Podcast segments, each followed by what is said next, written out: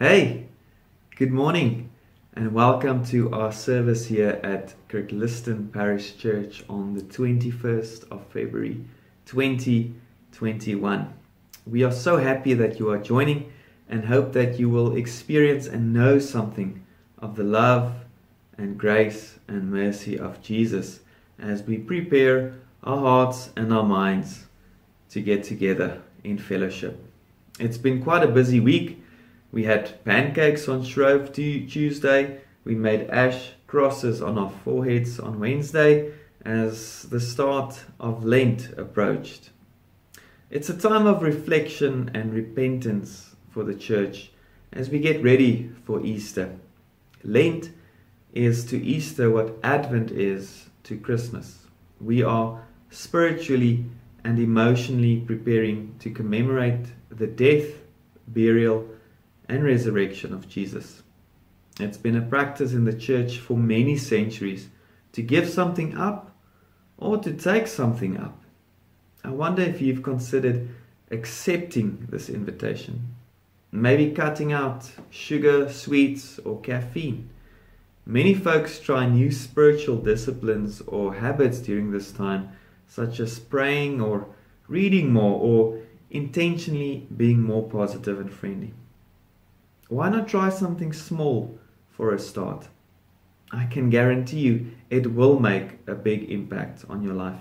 And who knows, maybe you can even continue some of these habits well after Easter. Today, however, we're looking at someone who made an extra effort to avoid and ignore the needs of others. It serves as an encouragement that loving your neighbor is often as easy as acknowledging the need on your doorstep. There's a story about Rabbi Joshua traveling to Rome in the third century after Christ. He was astonished to see all the magnificent buildings. He was especially struck by how the statues were cared for because they were covered with fine cloth to protect them from the summer sun and winter cold. As he admired these statues, a beggar pulled on his sleeve, asking him for a crust of bread. And he thought, Here are stone statues covered with expensive cloths. Here is a man created in the image of God, covered in rags. A civilization that pays more attention to statues than to people shall surely perish. Rabbi Joshua was, of course, right. The decline of Rome had already begun. Now, Jesus talks a lot about this in his Gospels. Not to be numbed or desensitized to the point where we are more interested in buildings, for example, than people. That the hurt and the pain and the suffering in others should and must have an impact on our lives. Jesus instructs us to live out a calling where we meet the needs of the weary and the weak, the widow and orphan, the lame and sick, and especially the vulnerable, such as children. Neighborly love is often as easy as acknowledging that in a particular situation you have the upper hand because of your bank account, your resources, your gender, maybe your skin color or age, or your sexual orientation. Laying down power is something Jesus did exceptionally well. But is that part of neighborly love? We've seen it manifest in the parable of the Good Samaritan. And maybe what we have here today in our passage is the opposite of love, of neighborly love. We don't necessarily have to go far or do massive things to show neighborly love. Opportunities are all around by doing small, simplistic gestures of service.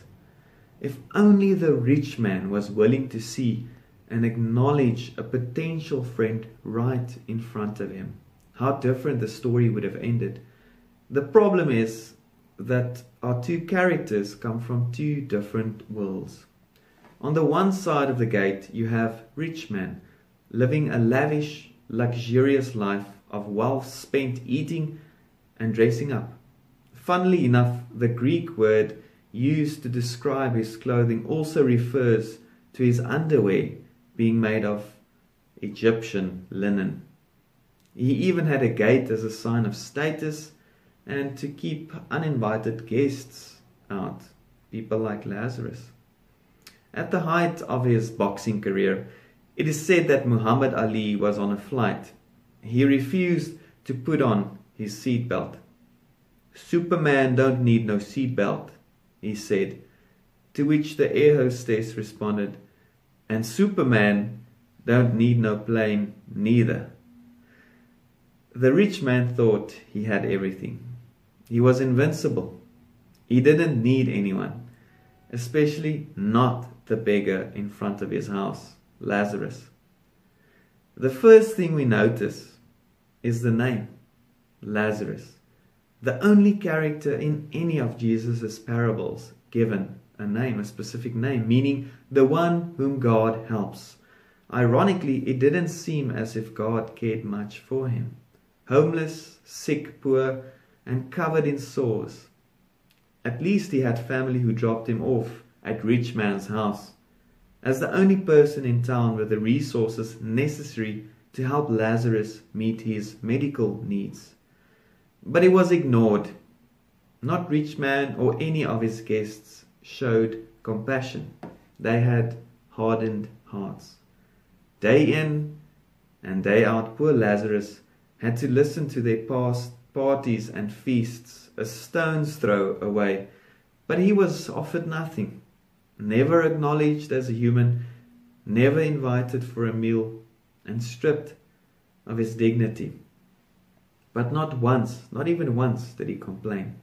He was a man at peace with himself, within his suffering, and managed to live in harmony even with the wild guard dogs around him. Instead, there was a massive chasm between them. Rich man had the power to reach over, but he didn't.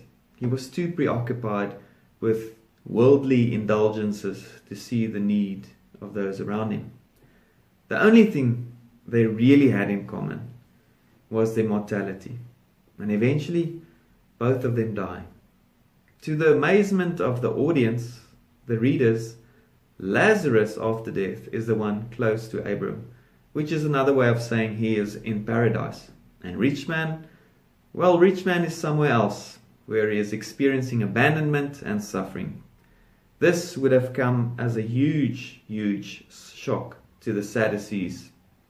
In their interpretation of the law, rich people are rich because they have favor and blessing with God. Poverty, on the other hand, is a sign of God's displeasure with people. Reversal of roles. How can this be? asks rich man. Utter belief, unbelief as he sees Abram and Lazarus. Father Abram, have pity on me and send Lazarus to just dip his finger into water to come and cool my tongue.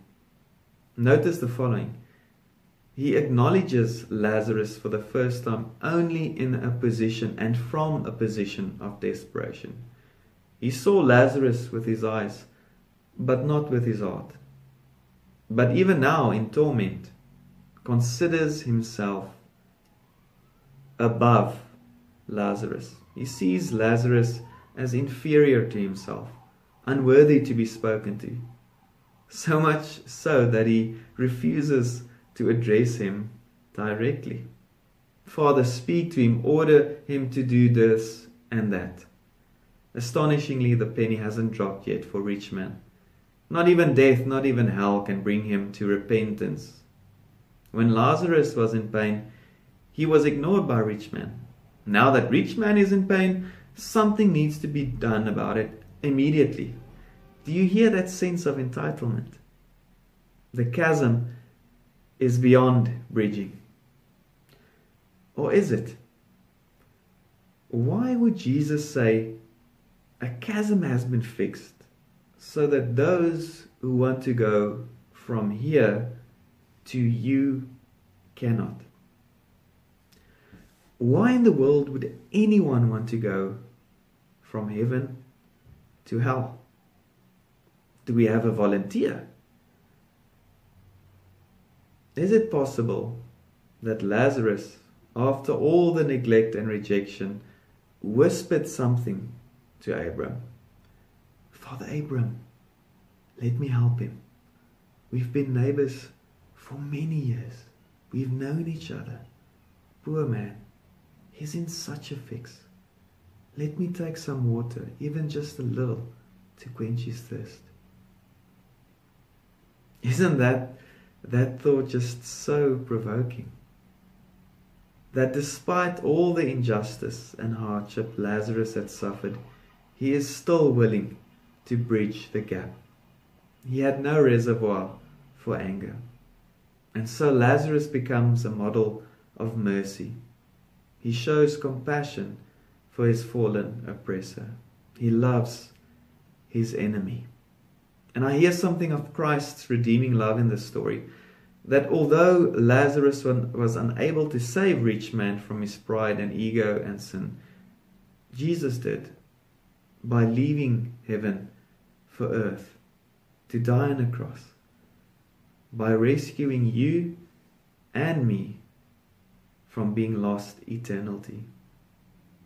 And God has a has a heart for the lost. He cares about the lost vulnerable people. And so should we. Paul Tillich said, A Christian is simply one beggar showing another beggar where to find food. How can we prevent from being numbed, from being desensitized to the hurt around us? How can we build and bridge socioeconomic bridges by serving the Lazaruses on our doorstep. Who is she? Who is he? Where are they in your community? And what can we do? What can you do to help? Is it not time we break down the gate and invite them to the table of abundance? May we never be numbed by the hurt and the suffering in the world. May we always seek opportunities to serve and show compassion. And may this lead to a more equal and just society. Amen. Thank you so much for joining us. It was an absolute pleasure for you to listen in. Do take care and have a brilliant week. Receive now the blessing of the Lord. May God bless you with discomfort at easy answers, half truths, and superficial relationships so that we may live deep within your heart. May God bless you with anger at injustice and oppression and exploitation of people so that you may work for justice, freedom, and peace. May God bless you with tears to shed for those who suffer pain, rejection, hunger, and war, so that you may reach out your hand to comfort them and to turn their pain to joy. And may God bless you with enough foolishness to believe that you can make a difference in this world so that you can do what others claim cannot be done to bring justice and kindness to all children and the poor. Amen.